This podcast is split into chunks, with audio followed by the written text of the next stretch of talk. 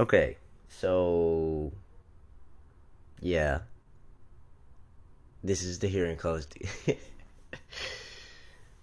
What's happening, everyone? Is the Hearing Colors to Kill Sounds podcast. This is V.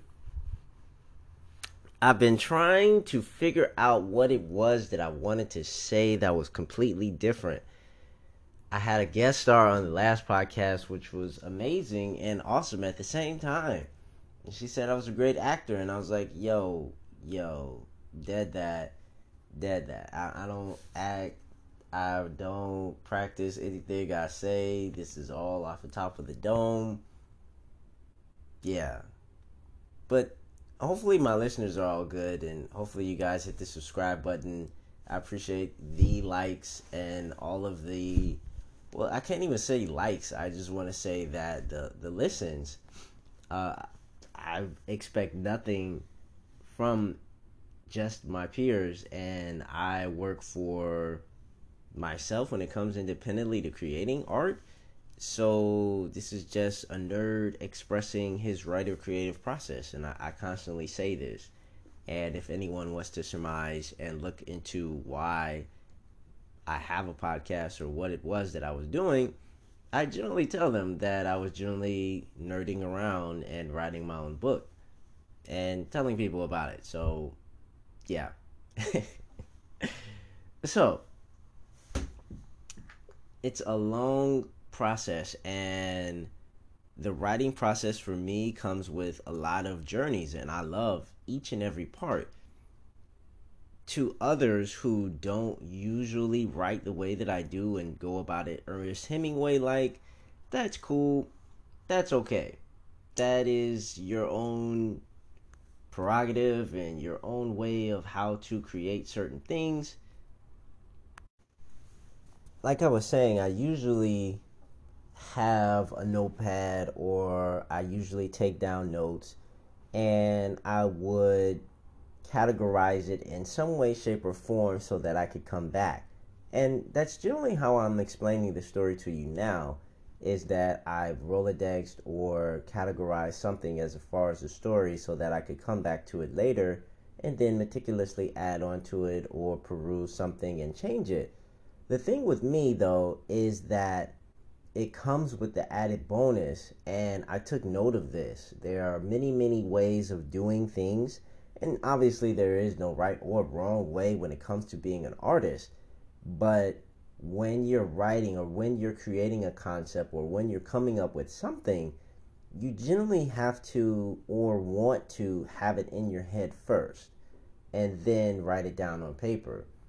But there are many people and many savant, I don't even know what you would even call them, rain men such as Jay Z or Lil Wayne or other people who remember complete anthologies in their head or can come up with a complete anthology in their head uh, just off of what thinking of something experiencing something throughout the day and it just being one part and if you ask that person, like, hey, can you go down uh, three stanzas and repeat that and then start again? And they can remember where they left off and very meticulously go back and, and say that to someone. And I consider that a gift. I consider that something that I took to note by looking at these people on what would you call I, I wouldn't call it social media back then, but yeah, social media slash television. I always thought it was an inventive thing for even rappers to remember songs or albums, 16 bars and spit it versus spitting something else or freestyle every time they hear a beat. And obviously, if you've done it something repetition and doing something over 27 times and making it an affirmation in the mind and, and creating that, what would you call curve or etched it in your head or in your mind, then it, it becomes more synonymous with how you go about creating. And for me, I, I never really generally started that until recently, probably like 2013 or 2014 is when I got into the daily practice of doing something like that. And needless to say, my all my ideas and all the stories, all of the writings, all of the words, uh, it is not lost when it comes to any of the material. I can always easily go back and uh, peruse something that I was thinking of, and that comes with even thinking of new things. And I, I constantly love the, the concept of this point of creation. There is no point of boredom or there is no point of what would you call stagnation because it constantly revolves around me and my attention towards just that with the intent to create something new it inevitably burgeons into another episode of such and such if i was to look into a television series that was like my favorite and I'd be like, yo, man, I wish Young Justice was on again. Oh, man, Young Justice. And then, like, I turn on Netflix or something like this and it's a new episode added. That's generally the best analogy I can give to someone as far as how my writing comes. And it's not just something ready made and it's already there. It's kind of like me etching away at the story and then finding things that jump out at me so that I can go back and I'll be like, yo, wait, what? Oh, and then go back to it later, add some more texture, add some more plot devices, add some more, you know, just different things to spice up the memory and then I'll leave it there and then come back to it later. A prime example of this would be the giant pit and the, the city that lived within. It's generally a from the first book and I wanted to create different worlds, but when you think of certain things like this, the concept of and the sheer possibility of something like that just leaves an endless amount of room or a spectrumless room to go about and, and describing said story. The third book, I wanted to include different characters though. I wanted to involve a different setting and I did so, but it was completely shorter. I had the intention, honestly, truly, to. I'm remembering this now that I wanted to create a, a, a split, so the third and fourth book split, and obviously I wanted that one to just be that part and then I released another one in 2019, 2020 and 2021, 2022. And so subsequently I released the audiobook last year which was 2021 and 2020. So I was working on that versus the fourth book which was supposed to release uh, in the past two two years or eight years or something like this. I, I attributed it to that, but I was still meticulously going through my mind and categorizing all these things, looking at all these movies and experiences, and then too looking at what was happening happening in life. One of the things that was of note is that obviously it's it's not other than public knowledge of what happens and for an artist to experience these things. Like I started the book in what 2015. Yes. And so 2016, 2017, 2018, 2019, 2020. And all up into that period, life had been many, many colorful things and juxtaposed imaginative imaginative things that I was thinking of but when 2020 came around, I was like, whoa, that's completely different. That's wow. And, and so it gave me more time to creatively come up with this project that you're listening to now. And I attribute it once again to me releasing a different version of my book, but I still needed to release the fourth book. So that's what I'm doing now. And, and that's pretty much the gist of the story and have been doing so 2021 and releasing more daily, which is really really cool. You guys, hey, hey, hey, hey. You like this material, you tell someone about it. You be like, yo, your podcast is funny. They drop a lot of facts and stuff, but I just got this random guy on Spotify or whatever podcast, and the kids, he's he's on to something. The kids, he's doing something. I don't know what it is. It, even if he guest stars on somebody's podcast, I'm pretty sure he'll be spouting sweet nothings of nerd knowledge or nerd nonsense without looking at his phone or Google. I, I pretty much attribute him and the way he talks about stuff because he smokes weed. So I guess that's some kind of not leverage, but some what would you call a uh, you know like just let someone know about the podcast and um, I'll regularly update more.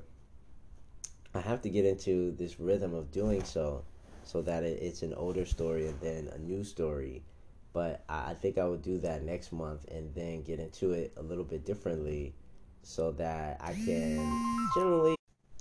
So, when understandably thinking of the next part of the series, I, I just want to wheel it out and bring some older, new updates to what I was working on and then give some Easter eggs as to what's going to happen in the fourth book without spoiling it. It's big, big, big, big, big on not spoiling great, great, great stories.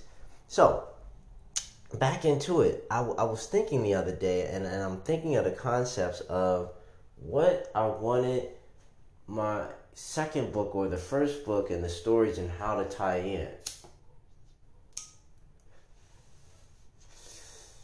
it's a weird thing because I have the the world of celestial, but there are no set names. And so when looking into the names, I'm thinking I'm like, okay, well, this is just one setting, that's another setting, and that's another setting, and I want all of these settings to be tied in some way.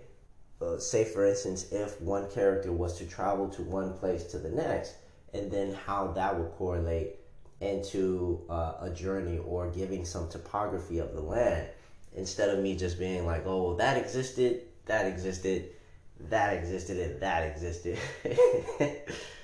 I wanted to have some sense of continuity. That that's pretty much where I was at that basis of.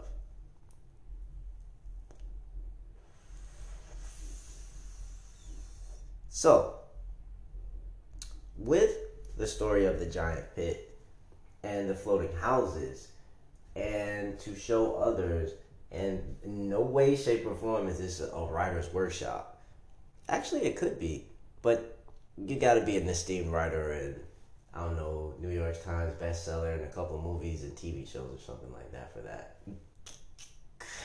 but when i was looking at that part of the story i looked at the setting the sheer scape of, of a place of a giant pit would obviously scale quite larger than the Great Barrier Reef.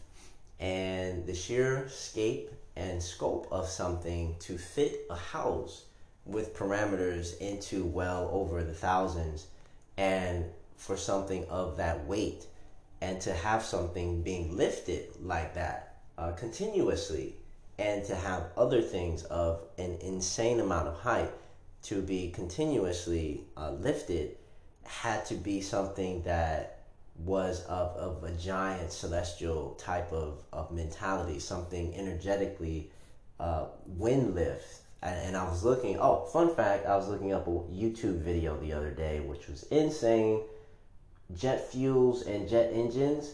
I'm going to watch that video again because I was amazed. But anyway, you look into it and, and how the, the setting is. And so then I envision, okay, a rocky terrain around the entire um, side of whatever it is that they, they consider the pit, but that's the edge of it.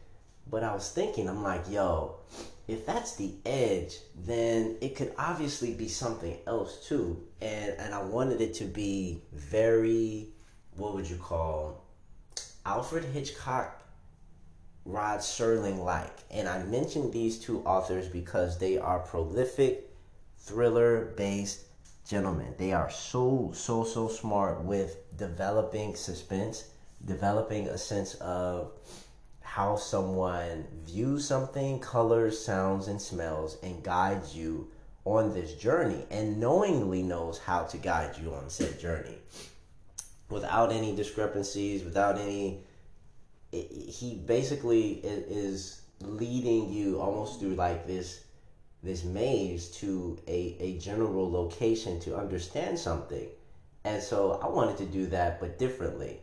And so I edged people in by knowing or knowingly telling them about this woman and man who woke up in this mansion.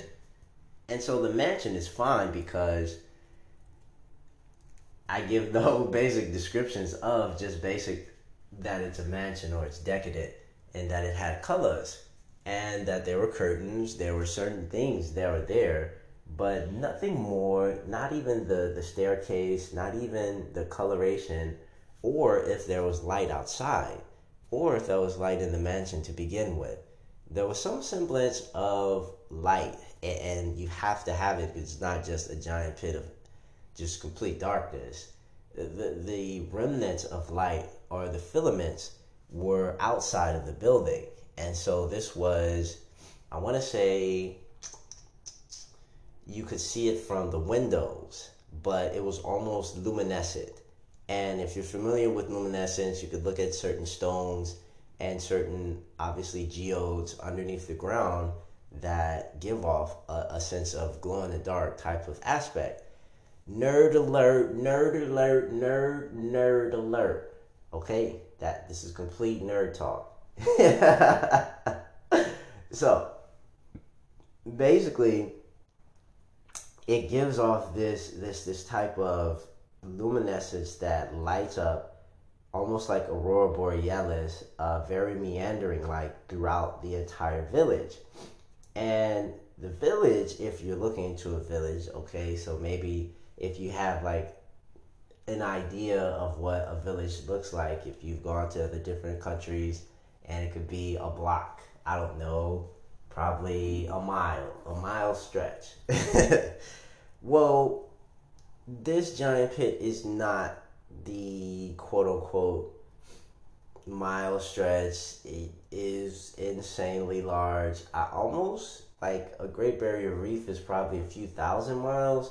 I almost want to say this pit is probably like, hmm.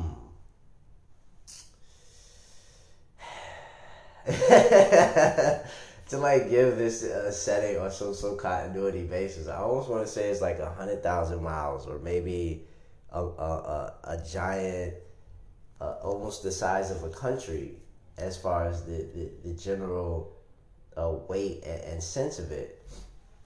The continuity of everything else of the story uh, correlates from that. And so uh, I'll be adding on, and no, this is not one of those settings podcasts. Uh, you'll see in the next one, and, and I'll up this one updated today on why I said this story because I'm, I'm giving you a tidbit of what's going to happen into the fourth book.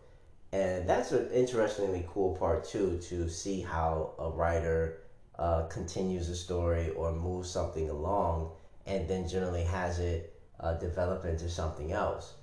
Something that you probably never would have even considered. So, yeah, that's what I'll be working on. Oh, ooh, ooh, fun fact, too. So, when you look into the giant pit story and you look into Rococo, which is one of the characters' names, the other character doesn't remember his name, but he remembers her. And so the general happenstance of them or this unlikely pair knowing one another uh, comes into this very suspense like aspect because they're in a village that they don't know anything about or if anyone else is there, and then what happened to all the other people. So even if they didn't even know anything and they forgot all of their memories, they still don't know where they are. And so I'll continue on the next one and tell you about how the journey continues.